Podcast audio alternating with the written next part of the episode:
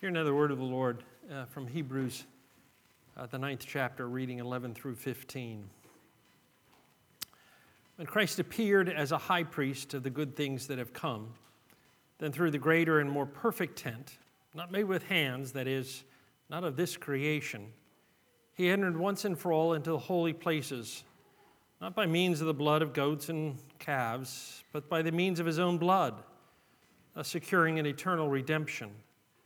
For if the blood of goats and bulls and the sprinkling of defiled persons with the ashes of a heifer sanctify for the purification of the flesh, how much more will the blood of Christ, who through the eternal Spirit offered himself without blemish to God, purify our conscience from the dead works to serve the living God? This is the word of the Lord. That is one dense passage. Um, you may be seated. After reading the word is um, kind of obvious. It's a good thing to go to prayer. So let's pray. Gracious God, we thank you for your word that speaks in unexpected ways, and we pray that it would speak in unexpected ways this afternoon to us. We thank you that you give us your spirit to apply that word to work on our own dysfunctions, for all those obstacles that keep us uh, from the, the truths uh, so clearly before us. So we pray that you would grant to us a special measure of your grace this afternoon. We are a people in need. We live in the midst of a people in need. We thank you that you give us um, in abundance. Give us eyes to see that abundance. We thank you that you not only have created us, sustain us, but are preparing us even for eternity right now. We thank you that Jesus died on a cross for us. And we pray that that good news uh, might resonate in our own hearts, that you would help us to communicate the goodness of that news to our neighbors, to our families. In a time when it seems uh, so difficult to accept it as good news, encourage us, uh, challenge us to think more carefully, to communicate more uh, gracefully, uh, to think more about the ways in which those that you've called us to live and work around might not only see in our lives, but hear with our words uh, the good news of Jesus.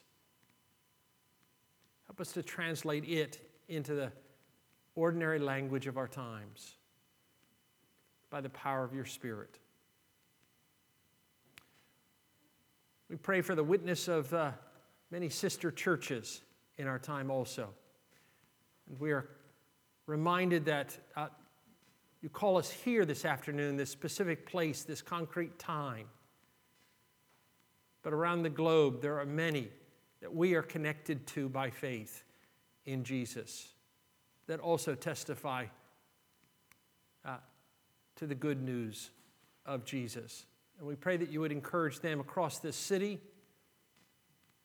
and across this country and across the globe. We seem so small as a community here in the Northeast of believers, and yet the sovereign Lord is with us and always. Challenge us to remember that in the midst of difficult times. We pray for those, particularly that are suffering in unique ways. Help us to care, uh, to reach out beyond our own comfort zones.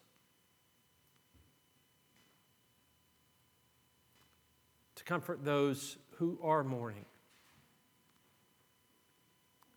who are victims of injustice and prejudice. May we think not first of ourselves, but of those you've put in our path, to seek their good as you have sought us out. May we reflect your grace and your mercy this day, for we pray in the name of Jesus. Amen. You've been in the book of Job, if I understand the sermon series that uh, Bradley and Nate have been working on. Um, and they graciously allowed me to uh, get outside of Job. Uh, and I'm all the way here in Hebrews uh, 11. But there's a lot of connections. And I'm going to try to stress some of those. The experiences of suffering, which are so central to the book of Job, uh, wake us up often from our um, spiritual slumbers. They do that. Uh, they're often misunderstood, and they often lead to ask the question we do deep down in our own hearts Why me, O Lord? How long, O Lord? But suffering also has a way to focus our attention on the things that actually matter ultimate things. I remember as a young 30 something pastor, church planter, uh, her name was Deborah. Uh, she had recently come to Jesus. She was passionate about everything uh, um, in the gospel. She had a husband, kind and gentle soul, but had no interest in religion, uh, Duncan, and two young kids. Uh, Deborah also took every theology class I offered uh, at the seminary as well. She, she just couldn't, you, you just meet those people, they just can't absorb enough. And I thought, what's the impact upon her husband? And then out of the blue, cancer was discovered. Very serious cancer. Um, and we learned three months after I met her that she was dying of cancer. Two young children, an unbelieving husband. I was a young pastor and terribly scared. Never confronted a situation like that. I was really anxious, mostly, of what would happen to Duncan and the two boys. We took her to the grave, and strangely, Duncan committed his life to Jesus within a week. It didn't make any sense. But I remember as if it was yesterday, he's saying to me, I can't imagine facing my own death, but right now, my own life without Jesus. Certain events do that to us, don't they? Not only our own suffering, but as we are in solidarity with those who do suffer. They wake us up, they clarify our eyesight, they shake us to the core. What are you really standing on? I think that's what the book of Job is all about. What, what are you really standing on? And sometimes suffering is that means that God uses to wake us up, to ask the questions that we don't often do. There's a general theme that we talk about with suffering, but suffering is never generic, it's never general. You know that well. Suffering somehow connects us in a strange way between time and eternity. And in the Old Testament, the priest, the high priest in particular, was the one that was supposed to do that every uh, time that people gathered. They were to point beyond time to eternity. In some ways, they were the reminder of the meaning of suffering. Now, there are lots of false priests, as we know through the book of Job, so, so to speak, don't we? That misunderstand what we're going through. And we often don't know why we're going through what we go through or those around us. Hebrews 9, this passage we just read, this very dense passage, and apologies for how dense it is and how short uh, the sermon will be relative to how dense it is. It's all about priests. Um, and in our time, it's hard to get that metaphor to come alive. In a place like Boston, inevitably we think of the abuse scandal in the Roman Catholic Church. That's the language of priests that we know, the connotations that strike us. our time, those, it makes it difficult to understand what a priest does. A, a secular age, as Charles Taylor refers to it, where there is no sacred moral order, somebody pointing to eternity, seems almost irrelevant in a time like ours. Everyone decides good for themselves without a universal moral order. And if you'd like eternity, fine. If you don't, fine. It's a strange reality, isn't it? One of the great ironies, many of the ironies, shall we say, of our time, uh, that believe so deeply and desperately in universal human rights without any moral basis for them whatsoever. Or the, the neighbors that surround you in a place like Newton and the greater Boston area that work so passionately for justice, and rightly so, but have no moral framework. One of the great ironies. We live in a time of science that tells us to believe in the facts, but don't impose your truth upon me. These are all the ironies that come from a secular age. And in many ways, it's often the experience of suffering that cuts through those realities. I hope, anyway, that this is the story of the passage. The passage, actually, as does the book of Hebrews more generally, very quickly, is the whole story of the Bible.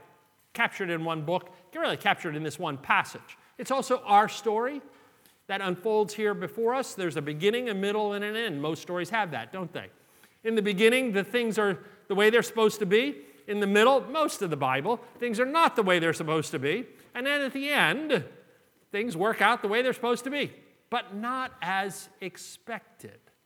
It's that unexpected ending uh, that this passage especially points us to.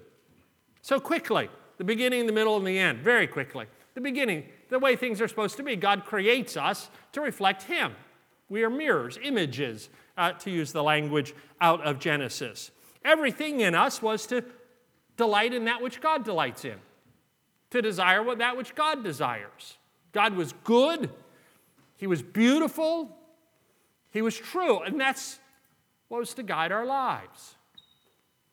We were copies of God. We weren't God, but we were copies, representatives, if you will. And in our work, in our relationships, in all of life, we were to reflect God. That doesn't last too long, as we know. About two chapters in the whole of the Bible, actually. Right? By the time we get to Genesis 3, we're headed down the cliff. The middle, the corruption of the image, if you will, the bulk of the Bible. Mysteriously, the image, that's you and me, begin to live if we are the center and God is peripheral. It's true in every age, but every age has a unique way to say that and to live that out. The image creates images themselves and calls them gods or idols. And we chase after those gods for safety and significance, having left behind the God who made us. That's the story that unfolds here. In the ancient world, those gods were often statues that you brought to the altar. We don't do that so much anymore, at least not in the 21st century here in America. Ours is a time, however, that the gods have expanded exponentially around us. The idols, if you will money, power, success, beauty, sex. The list goes on and on. There are as many different kinds of idols as there are different kinds of people. Not everybody is the same. But we all do chase after ins- a significance and a security in ways that we would like to control. Those are our idols, if you will. However, you describe it, a corruption, a dysfunction, a disorder of the human heart has taken place. I'm reminded of the power of living in a world of images, and we live maybe in an age with so many images, it's hard to describe them. I was reading uh, the new biography last summer, actually, of uh, Ulysses S. Grant. Uh, has special meaning in our family, in part, we think, because he is a second cousin once removed, or something like that, on my wife's maternal side. So there's some relationship. She grew up with the stories of her grandmother berating uh, Ulysses or something of that sort. He was a drunk, he was corrupt, he was a nasty president, all, all, all the images we lived with uh, across those, uh, that family tree. Well, in the new biography of Ulysses S. Grant, we get a different image of Grant entirely.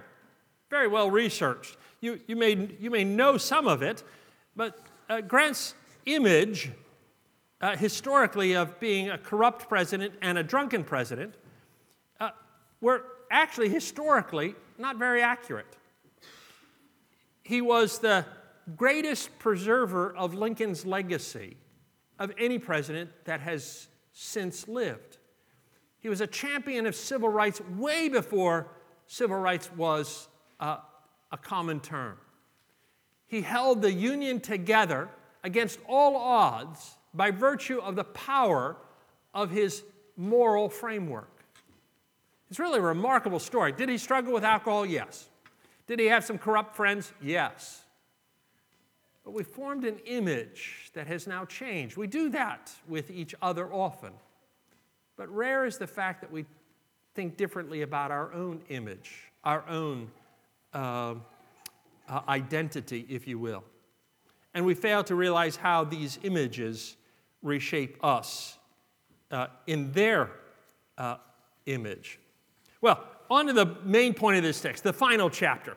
The things they're supposed to be, then the way the things are not supposed to be, and finally that unexpected ending.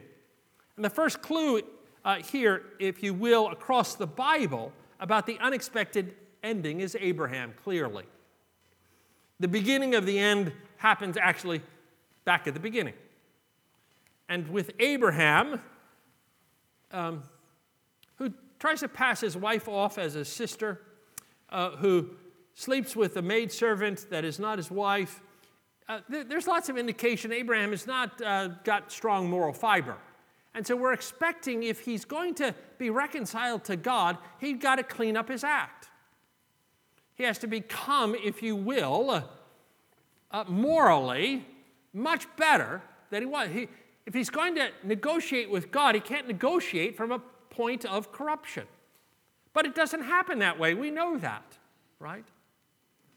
God does not place obligations on Abraham to be more or do more, to be better or less corrupt. God bears the consequences of Abraham's corruption himself. This is a, a story you and I wouldn't write. We, we wouldn't have invented it this way. It's mysterious to Abraham, who simply believes God, what we call faith. He trusts in something outside of himself. Because there is no hope, he finally reckons in himself. The unexpected ending takes place in unique space and place in unexpected ways, surprisingly, and uh, has enormous implications for us today. Where does it take place? It takes place, as Hebrews 9 reminds us, uh, in the Holy of Holies, a concept that goes all the way back to the book of Exodus. Hebrews, in some ways, and just a parenthetical note, is the interpretation of the whole Bible, caught up in one book. It's a wonderful uh, uh, book in that regard. And beginning with Moses, so we gather in the book of Hebrews, we get a glimpse of this place where time and eternity actually meet. A fusion, if you will, of time itself in a place God gives to Moses the liturgy of redemption, a kind of fancy way to say a bunch of reminders about how this thing is going to work and where. We have lots of reminders. Memorial Day is a reminder for us of all those who have lost their lives to protect our freedoms. Or Martin Luther King Day to celebrate the remarkable achievements of the civil rights movement On, and on. We have a whole host of, we get, uh, once a month, we have a reminder day, right? We have a liturgy, if you will, of celebration. So it is in the time of Israel. The Day of Atonement, the 10th day, the seventh month, every year, Yom Kippur, as Jews refer to it. The high priest enters the Holy of Holies. He's the only one allowed there. He's got to have a rope around his foot in case he dies in there. Nobody else is allowed in there. And he brings blood the blood of bulls and goats, an imagery again lost on us in the secular age. The Holy of Holies, remember, was the place where God was. Now, also, ironically, God's everywhere, but He's uniquely somehow present there. Wrap your head around that one, uh, uh, it'll take a while. The high priest was genuinely in God's presence, much as Moses, when he went up to that mountain, you remember, was with God, but he never saw God. God's mysterious presence filled Mount Sinai, it fills the Holy of Holies. It's the place where God resides. It's the place where the unexpected ending takes place. And in unique among all the religions of the globe, Christianity says that place is not far away. That place has come to us. It is not a journey that we go and find, it is rather a person that has found us. It is not by becoming something we are not so that we are accepted by God. But God has come to us. This is the reality at the heart of the good news that we celebrate here. Deep down, we know no matter how hard we try to be better, we will not finally escape the fragility of feeling insecure and insignificant. We cannot build those ourselves. No matter how much money you have, no matter much success you have, no matter how beautiful you are, it is fragile. It can be taken away.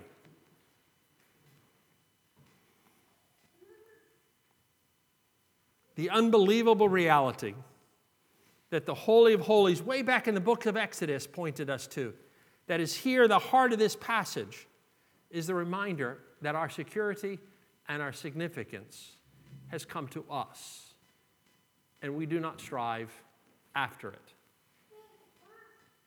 How? How does it come to us? Um, the book of Exodus talks about all this bloody stuff, right? Again, in a secular age, it seems almost barbaric. I mean, if you talk to your neighbors who have never darkened the door of a church about bloody sacrifices, uh, language that seems all too common among us, Christians. We're saved by the blood of the Lamb. We say it again and again. It is a speaking a foreign language to our neighbors. It makes no sense. But of course, it is absolutely central to the narrative of the whole Bible. Why? Well, because blood represented life and death, both life and death. And the sacrificing of bloody animals as a substitute was to communicate, was God's way of communicating to his people uh, that life itself was required for punishment through death. But the strange thing is, God provided an alternative, a sacrifice of something else. Ultimately, we know that pointed to Jesus. We've lost the moral taste bud, as Jonathan Haidt refers to it, of, of actual justice. Uh, mostly in a time like ours, the only taste bud left is what he refers to as the harm and care taste bud. Anything is permissible as long as you don't harm someone else. Justice on the other hand, is an entirely different kind of moral taste bud that connects uh, behavior with consequences. Um, actions uh, with rewards or punishments. Uh, and that relationship is always proportional with justice. Now, I think we talk a lot about justice in our own time, and I think a lot of it is very healthy. Deep down, though, we know justice is not relative. And mercy is not arbitrary. And what the bloody sacrifices did for Israel is to remind them that justice never came to them on their own terms, when they wanted it, how they liked it. Think how graphic that language is in its original context. Bloody sacrifices. It does take your breath away. I remember a while ago, a long while ago, sitting under a tree with some elders in a small village in southern Zimbabwe. A very traditional village. The male elders gathered around the tree after the 10 hour worship service, uh, and uh, the women prepared uh, the meal one of the elders motioned to us via the translator to view the dinner preparations. We saw a goat being um, on a, uh, with a rope around his neck, uh, and thinking and hoping, uh, I was anyway, that we were having goat's milk for dinner. Um, however, I saw a woman uh, take this goat behind the uh, outdoor kitchen kind of area uh, with a very, very large knife, tied the legs together, and cut the throat. I got sick right on the spot. I wasn't eating dinner that night and probably for several nights after that. I had eaten plenty of meat growing up, but I went to the grocery store to get the meat, right? Um, I never so graphically realized that day that an animal killed had to be killed for me to eat. And many of our practices have been sanitized, especially for us city dwellers. If you've grown up in a farm, and that's not me, uh, you saw blood all the time. But we don't see blood, except on television, where kids see about a dozen murders every single day. It's kind of an irony, isn't it? What seems so barbaric uh, has now become almost routine uh, in our visual a consciousness. God has built into us this sense that blood does connote life and death and points, if you will, beyond itself. The blood of the bulls and the goats was simply a ceremonial cleansing, if you will, as the book of Hebrews here says. If I update the analogy, uh, some of us use church this way. We go for a ceremonial cleansing to salve our conscience. And nominal religiosity, the kind I grew up with, going to church at Easter and Christmas. You know, somehow that did something, my parents thought. I'm not sure what, but we live in a time that likes church, but just not too much of it, of a sort. Even in the midst of the Roman Catholic scandal over the last two decades, I've met so many former Roman Catholics that defend the church because that's where grandmother still goes. They would never darken the door of a church, but because grandmother goes and she's really nice, we defend it. We want a ceremonial cleansing without the real thing. We don't appear too pagan nor too religious. A strange day we live in. Well, the reality is that we cannot cleanse ourselves. That's what the book of Exodus is all about. That's what uh, the book of Hebrews here is all about.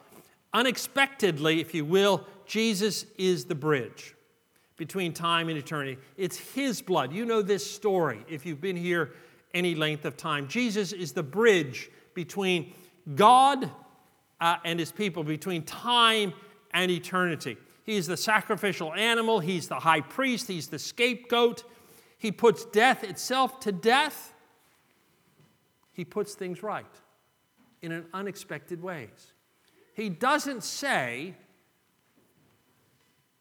and you echo those words that Abraham heard be better before you come before God. No.